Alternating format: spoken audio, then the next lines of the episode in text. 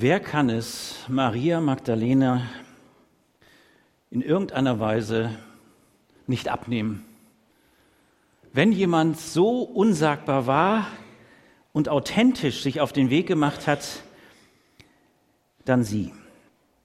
Wir haben es ja gelesen. Sie macht sich früh morgens auf den Weg, ersten Tag der Woche, und es ist sogar noch dunkel.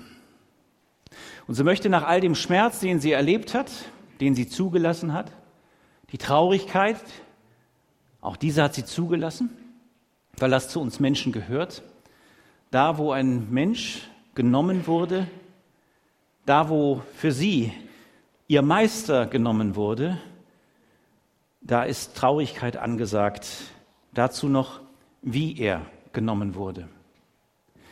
Dann bleibt, dass man sagt, ich möchte wenigstens dafür sorgen, dass der Leichnam entsprechend der Rituale, der Tradition gepflegt und beschaut wird.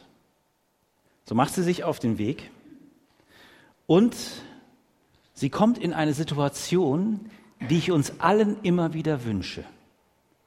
Dass es nämlich ganz anders weitergeht mit dem Leben von Gottes Seite, als wie wir das erwarten.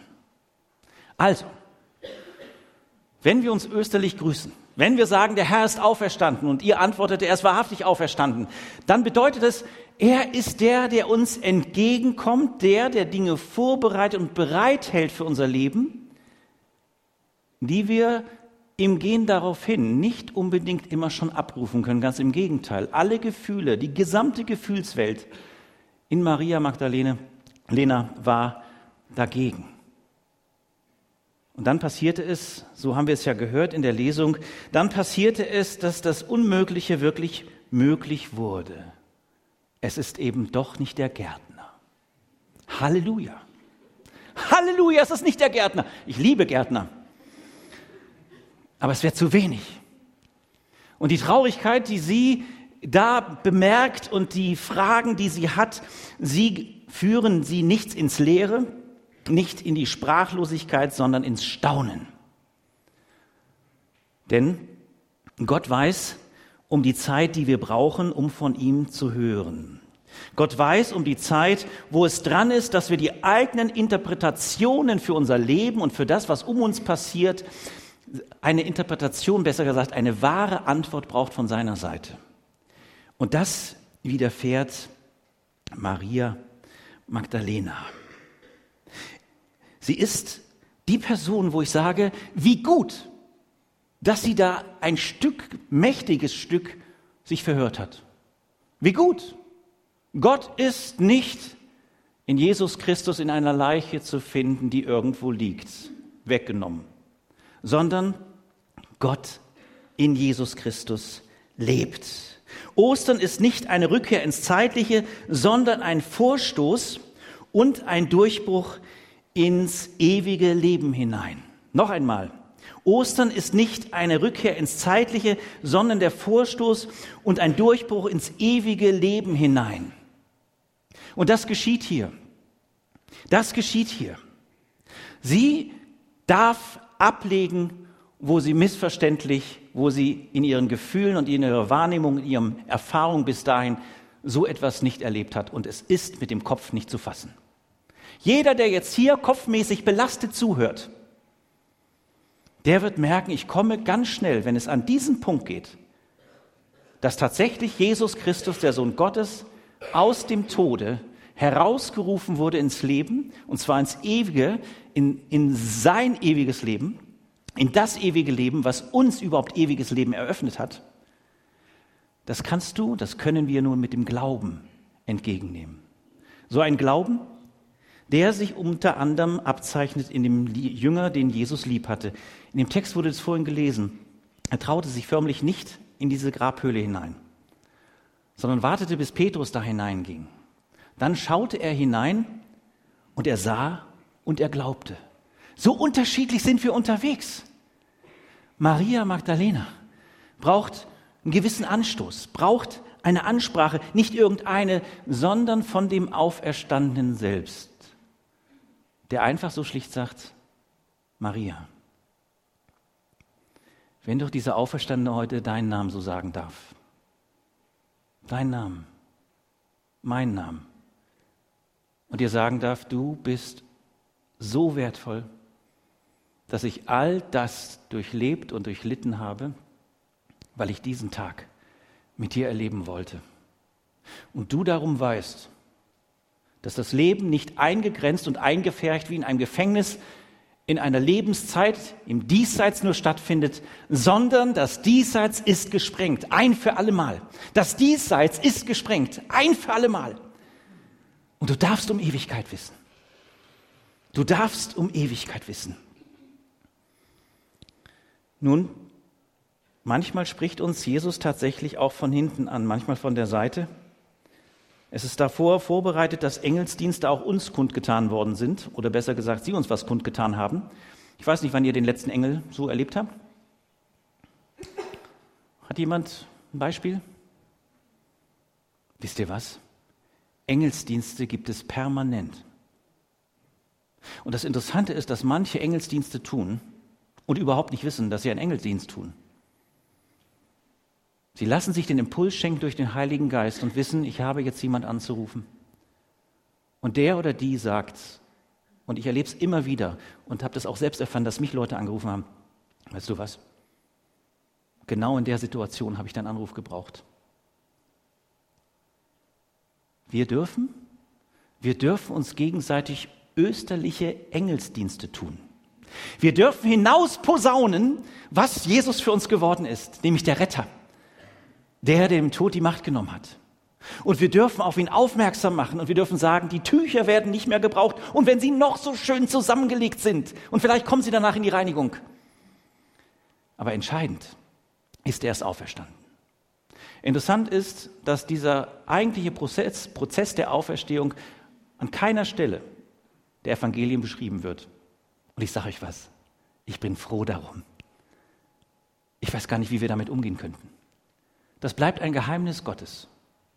Aber es ist das Gleiche, was durch diese Auferstehung Jesu uns möglich gemacht werden darf durch ihn und gemacht wurde durch ihn. Nämlich, dass er durch diesen Weg, der ewige, der heilige, der gekrönte, der, der auffährt zum Vater, der beim Vater ist und uns dort vertritt, der jetzt beim Vater ist, ich bin davon überzeugt, der jetzt beim Vater ist und sagt, Vater, für jeden, der auch hier heute Morgen sitzt, habe ich bezahlt und ich habe den Sieg errungen. Und sie sollen leben. Und sie sollen volle Genüge haben. Sie sollen erleben, dass der Herr, dass Jesus, ich, so sagt es Jesus zu dem Vater, dass sie wunderbar gemacht sind und dass in ihnen unsagbar viel Gutes steckt.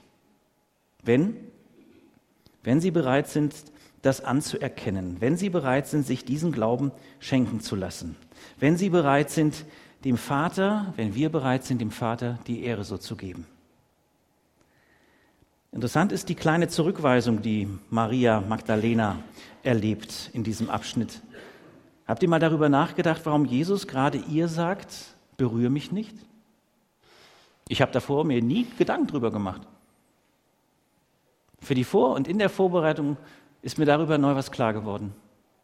Ja, Jesus ist auferstanden, aber nicht als einer, der zurückkommt, so wie er war. Er war ganz Mensch, war rechtlos und er wurde erniedrigt. Aber durch sein Kreuzestod und die Auferstehung ist er in eine Herrlichkeit, in eine Kraft, in eine Macht geführt worden, die nie wieder aufzulösen ist. Das heißt, er ist auch der andere für mich und bleibt der, der mir voraus ist und bleibt der, der auch heilig ist. Bleibt der, dem unsere Anbetung in Aufrichtigkeit und Ernsthaftigkeit gebührt. Bleibt der, der auch ab und zu Abstand hält und sagt, du, ich bin hier und ich bin doch ganz aus der Ewigkeit. Ich bin hier und durchschreite die Zeit und bin in deinem Leben gegenwärtig im Heiligen Geist. Aber ich bin auch der, der über allem steht. Der in allen Bezügen, was den Kosmos angeht, was die Erde angeht, was jeden Menschen angeht, ich habe das letzte Wort. Und bitte lass mir dieses letzte Wort. Maria, halt ein Stück Abstand. Sie ist begeistert. Bist du noch begeistert von Jesus? Von der Liebe des Vaters? Von dieser Fülle des Heiligen Geistes? Bringt dich das manchmal noch so richtig in eine Freude oder ist das so normal geworden? Ich hoffe. Und deswegen gibt es Ostern. Ich hoffe, und Ostern ist eigentlich nicht nur heute. Ostern ist eigentlich jeden Tag. Eigentlich können wir uns jeden Tag, wenn wir uns grüßen oder wenn wir uns telefonieren miteinander oder wenn wir uns sehen, sagen, hey, der Herr ist übrigens aufgestanden. Auferstanden. Aufgestanden auch, aber auferstanden. Ja, du hast recht. In dieser Auferstehungskraft will ich unterwegs sein. In dieser Klarheit möchte ich unterwegs sein. In diesem Wissen, ja, die Ewigkeit hat Raum gegriffen in meinem Leben. Denn das ist ja das Geheimnis.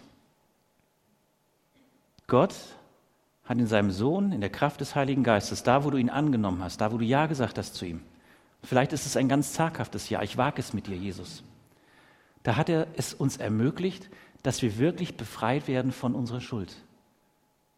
Was für ein Gott. Was für ein Gott, dass er uns befreit von unserer Schuld. Was für ein Gott, der sagt, ich habe das für dich erledigt. Bitte hol es nicht wieder aus der Schublade heraus. Ich habe dafür bezahlt, die Schuldscheine habe ich dir abgenommen. Du hast sie mir sogar gegeben. Ich habe sie mitgenommen ans Kreuz, ich habe da bezahlt. Ich bitte dich, dass du nicht wieder neue Schuldscheine schreibst, in der Weise, dass du dich erinnerst an etwas, was geschehen ist. Ich weiß darum. Und ich habe dich dennoch geliebt. Und ich halte mein Ja zu dir. Aber bitte fang nicht an, neue Schuldscheine zu schreiben. Nicht für dich, aber auch nicht für andere. Ich habe die Lösung erwirkt, erkauft, sagt Jesus. Ich habe mit meinem Blut bezahlt.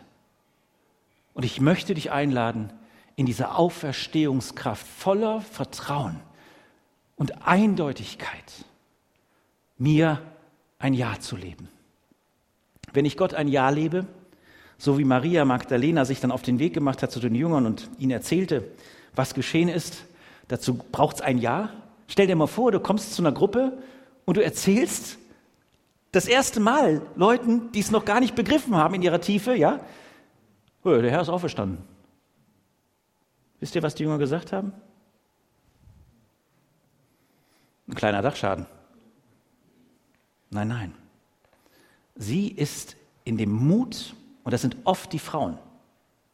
Es sind oft die Frauen in dieser Weltgeschichte und darüber hinaus und auch damals, die im Abstand Jesus nach wie vor begleitet haben.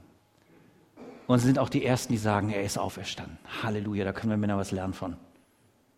Immer wieder. Und so wird sie eine Verkündigerin. Und das bist auch du. In deiner Art, wie du redest. Wenn Jesus mit dir unterwegs ist und dein Herz berühren darf, wenn Jesus dein Herr ist, wenn du dein Leben ihm übergeben hast, dann wirst du nicht einfach nur die, an irgendeine Seite gestellt und da darfst du dein, dein Leben so vor dich hinleben, sondern dann bist du ein Berufener, eine Berufene, es weiterzugeben. Dazu lade ich ein. Dazu lädt das Wort Gottes ein. Und dann werden wir erleben, wie unser Leben und das Leben anderer in die Befreiung geführt wird, wo es eine Liebe gibt, die kein Ende hat. Und darüber freue ich mich, dass wir das auch hier erleben in Herten und Umgebung. Und es gibt so viele, die auf diese Liebe warten. Der Herr ist auferstanden. Amen.